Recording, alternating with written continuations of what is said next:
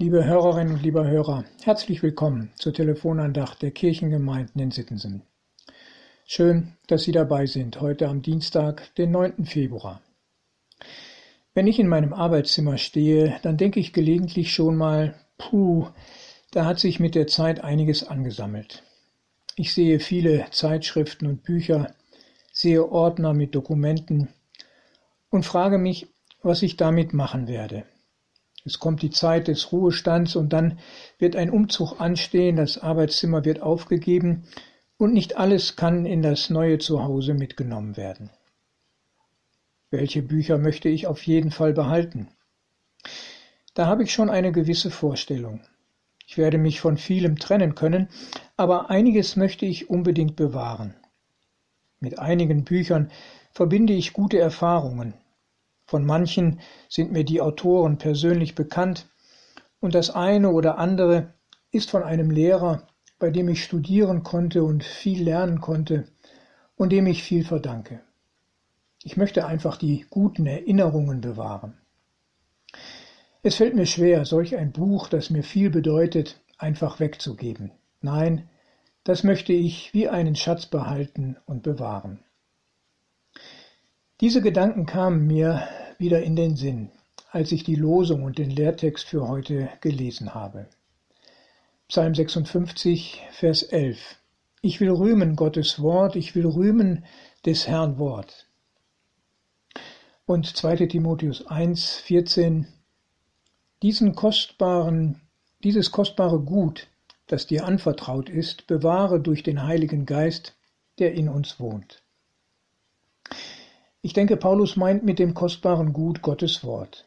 Timotheus soll die gute Lehre, die Botschaft von Jesus Christus, die er gehört und aufgenommen hat, bewahren.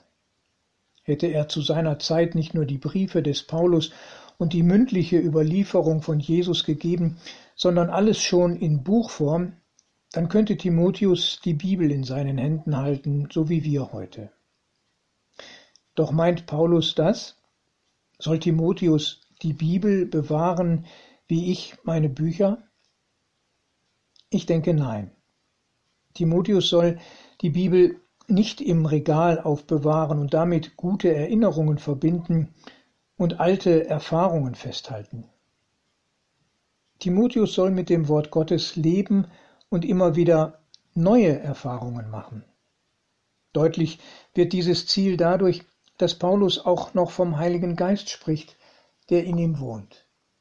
Eine andere Übersetzung ins heutige Deutsch sagt an dieser Stelle, bewahre sorgfältig, was dir anvertraut wurde, der Heilige Geist, der in uns lebt, hilft dir dabei.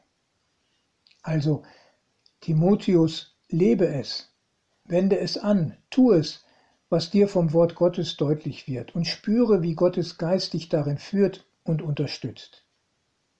Also, auch wir liebe Hörerinnen und liebe Hörer, Sie und ich, machen wir die Bibel nicht nur zum Lesebuch, schon gar nicht nur aus vergangenen Tagen, wo wir nur noch Erinnerungen festhalten, sondern machen wir die Bibel zum Lebensbuch.